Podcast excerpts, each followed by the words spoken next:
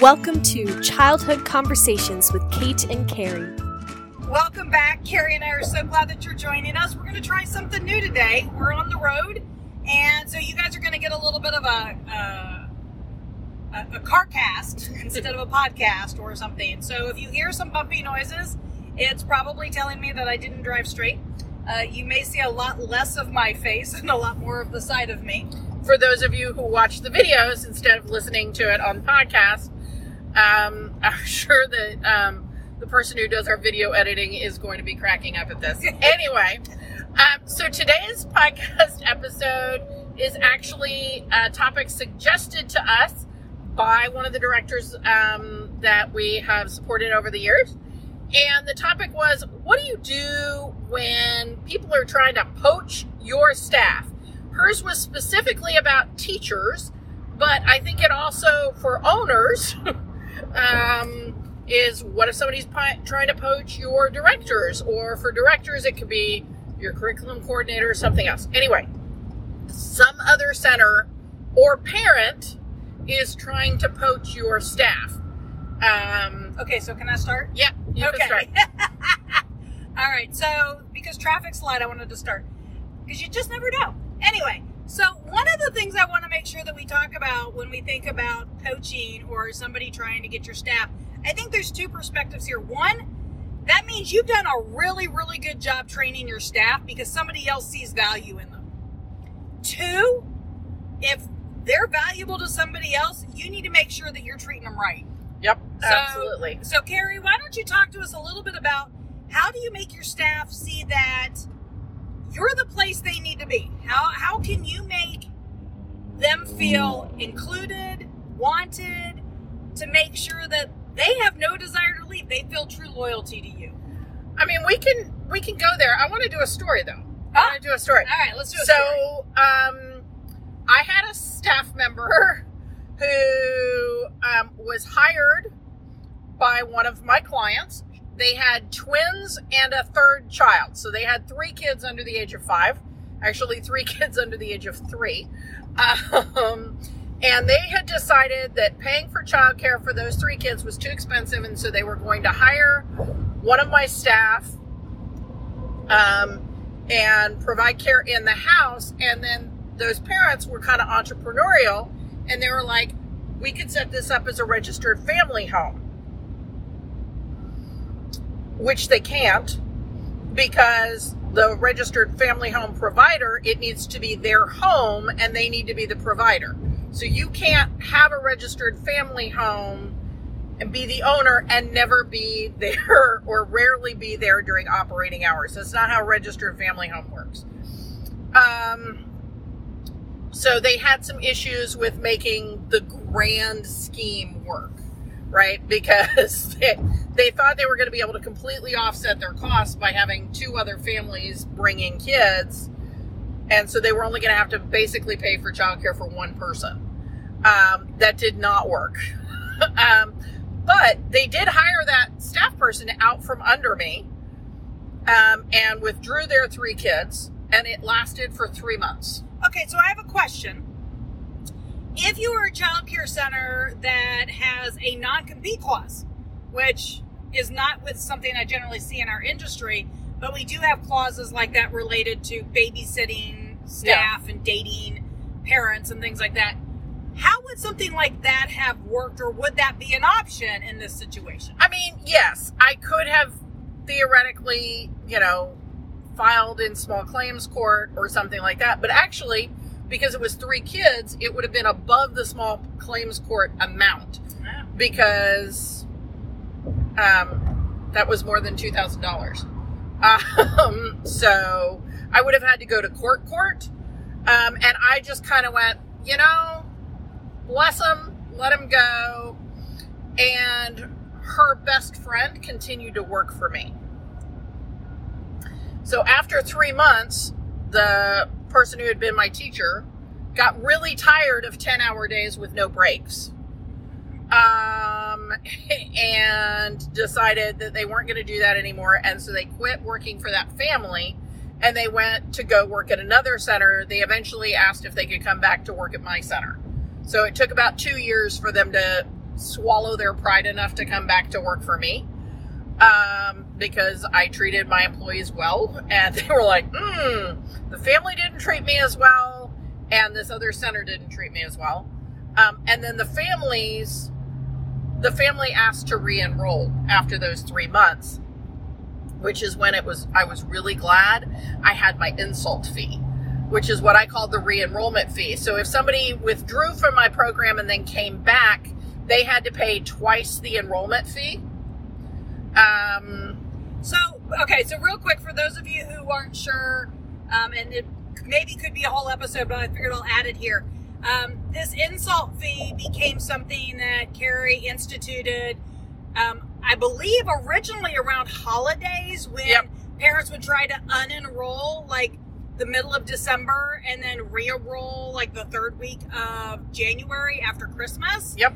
And um, she also had that problem, if I remember, with a lot of the summer programming. So Well, and also I had summer vacation. I had a lot of um, families that were expats, so they lived in a they were from another country, and so they would want to go, you know, for a wedding or whatever to the other country, which is fine.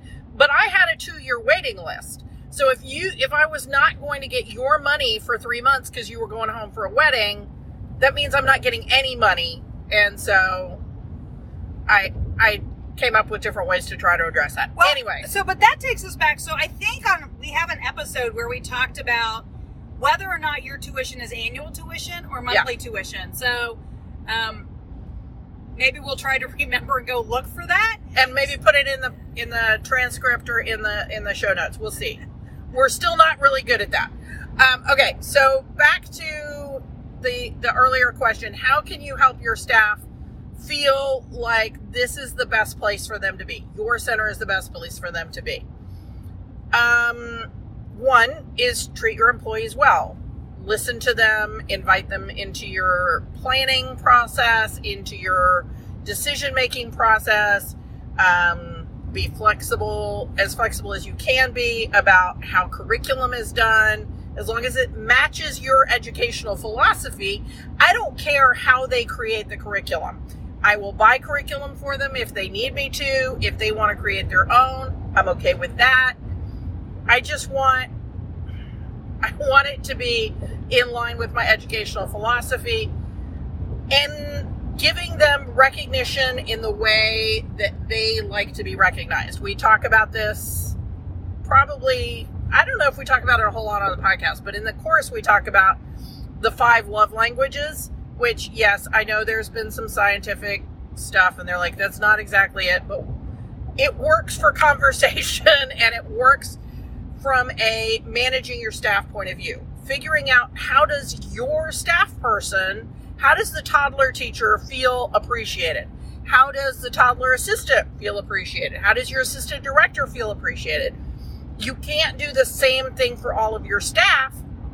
You can't even do the same thing for both of us. If it's acts of service, that'll work for both of us. But very few people know how to do acts of service. And Kate's second one is words of affirmation. She was a gold star child. And my second one is gifts. So, Gifts is my third one. I will always take gifts, um, especially if you're giving them to me, um, is part of an act of service.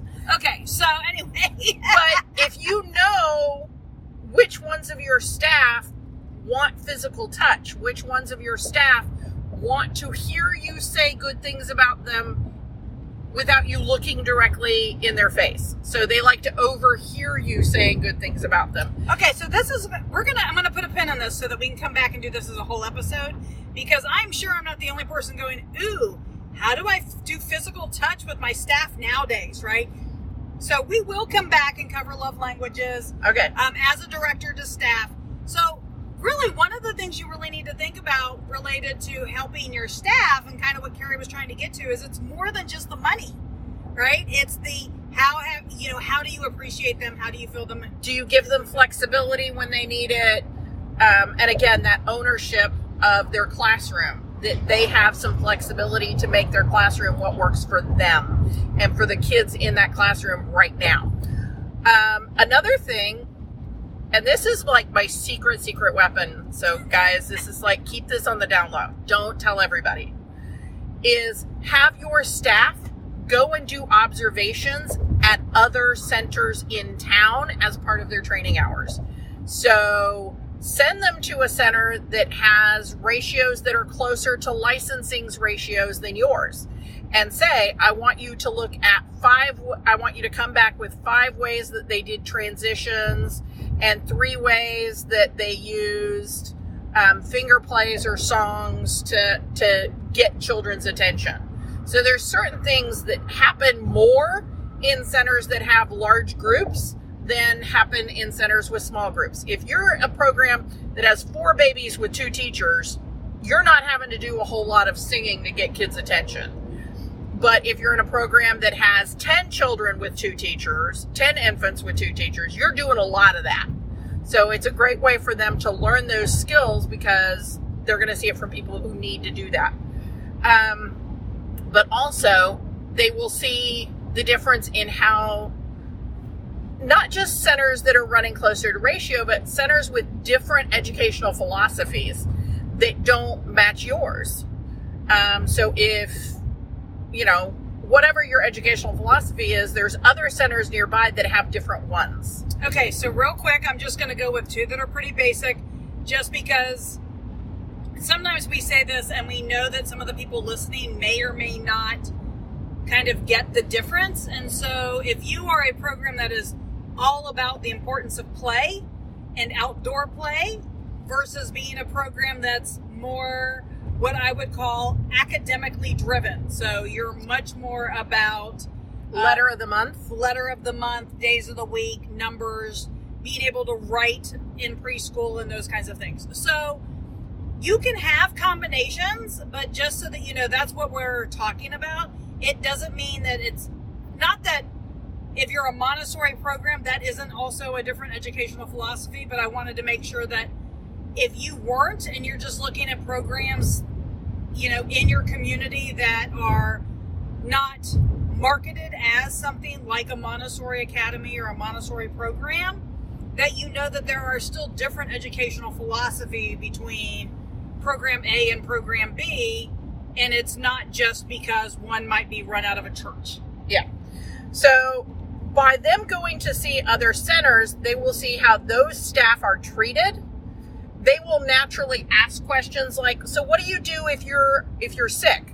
And so they'll find out how much better your center does at being accommodating to them. So I don't give them that as an assignment for for those observation hours to find out, you know, how how do they handle staff differently, but they will naturally ask those questions. So I find sending the negative Nancy at my center out to observe at another program does wonders for both their attitude and the attitude of the people that they were gossiping with about how horrible I am as a director. um, All right, so the last part of this that I want to make sure that we touch on is when we have staff who want to go to another program and it is all about the money because there are going to be people who fall in that. So two things that are going to help you. A, be really clear on what your budget is and be really clear on how staff in your program get raises, how they come up with their base pay. You know, do you have a formula? Are there reasons that certain credentials would warrant a pay raise versus others? So, in other words, and again, not just you knowing it, they need to know. You need to be very clear with your staff that they can get more money they just have to do A, B, and C. Right. Because we've met teachers who are, you know, have a master's in education who feel like they should be getting paid more than teachers who don't have a master's in education. But if their master's in education isn't in early childhood and it isn't going to help you from an accreditation standpoint, should they really get paid more the way your program structures pay? Again, your program doesn't have to structure pay like other people, but there are going to be people who are going to be easily poached because somebody somewhere may not have a really clear um, how they give pay raises what are starting pay uh, for the staff at their center. Yeah, and and also being very proactive with reminding staff about all the benefits that you offer, like the days that you, they get paid to not be there. um, I think that's one that I think in the story I told earlier was a huge deal. She was used to working a seven hour day, and now she was working a 10 hour day with no break, and she had no substitute. So, um, in the specific situation that was emailed to us, the person who was trying to poach was a parent who was trying to set up a program. Um, and in that case, yes, I would go to small claims if they do take your person. If it was in your policy is that your staff can't work for the parents outside. If you had an open babysitting clause, I think you're going to have a really hard time um, getting any sort of relief there from a, a legal perspective. Okay, so one last thing on that. Just because it's always something to think about. If you have staff or families who want to set up registered family homes, this is where you get to also be the good guy. Offer to be that help for them. Absolutely. Because we can never have enough childcare in any community anywhere in the country. We're always going to be short. And if you've got a staff person who they themselves just had an infant, and maybe your program doesn't have a, a spot for an infant, and so all of a sudden you're you're going to lose that teacher anyway. So help that teacher start their own registered family home. Be there for them. Be their mentor. You know, maybe even work something out where you're a lending library. You've probably got more than enough equipment in your program to give them some equipment to get started. And then you can refer clients to them who need or want more interaction. Um, maybe parents who, in an ideal world, they would be a stay at home parent or they would have a one on one caregiving situation for their child. Well, a one on six caregiving situation is going to be much better than your one on, you know, whatever, 12 to 150. Um, and so, registered family home would be a better fit for some families because of that. And then they can send kids to you because usually a registered family, most registered family homes have a limited age range that they take care of. Or maybe they care for the whole age range, but this semester they're weighted really heavily towards two year olds. And so that four year old kid in the registered family home is just not getting what they need. And so they'll refer the four year old to you. Um, so, yes, sometimes, and I, again, being very clear and having conversations with your staff about what do you want where do you want your life to be in five years and if they say i'd like to have my own program help them to start a registered family home which is really a very good way to put your foot in to the concept of having your own child care center. So i think that was a great point kate 100% um, so those are some of our thoughts. Um, if it's a parent who's trying to poach the kids, make sure you have an insult clause for when the parents want to come back. Um, and if you hire the staff back later on, make sure you go ahead and have them sign uh, a non compete agreement before you take them back into your center because you're going to, you invest so much money in your staff. Um, it's not fair for you to invest hundreds or thousands of dollars in a staff person for them to then take that without notice and go to another program or to set up their own program outside. So those are those are our thoughts. Um, so I hope this was helpful to you, um, and continue to send in ideas. I really appreciate Carolina doing this, and um, I look forward to seeing you next week. Bye bye. Thank you for listening to Childcare Conversations with Kate and Carrie. Want to learn more? Check out our website at texasdirector.org. And if you've learned anything today, leave us a comment below and share the show.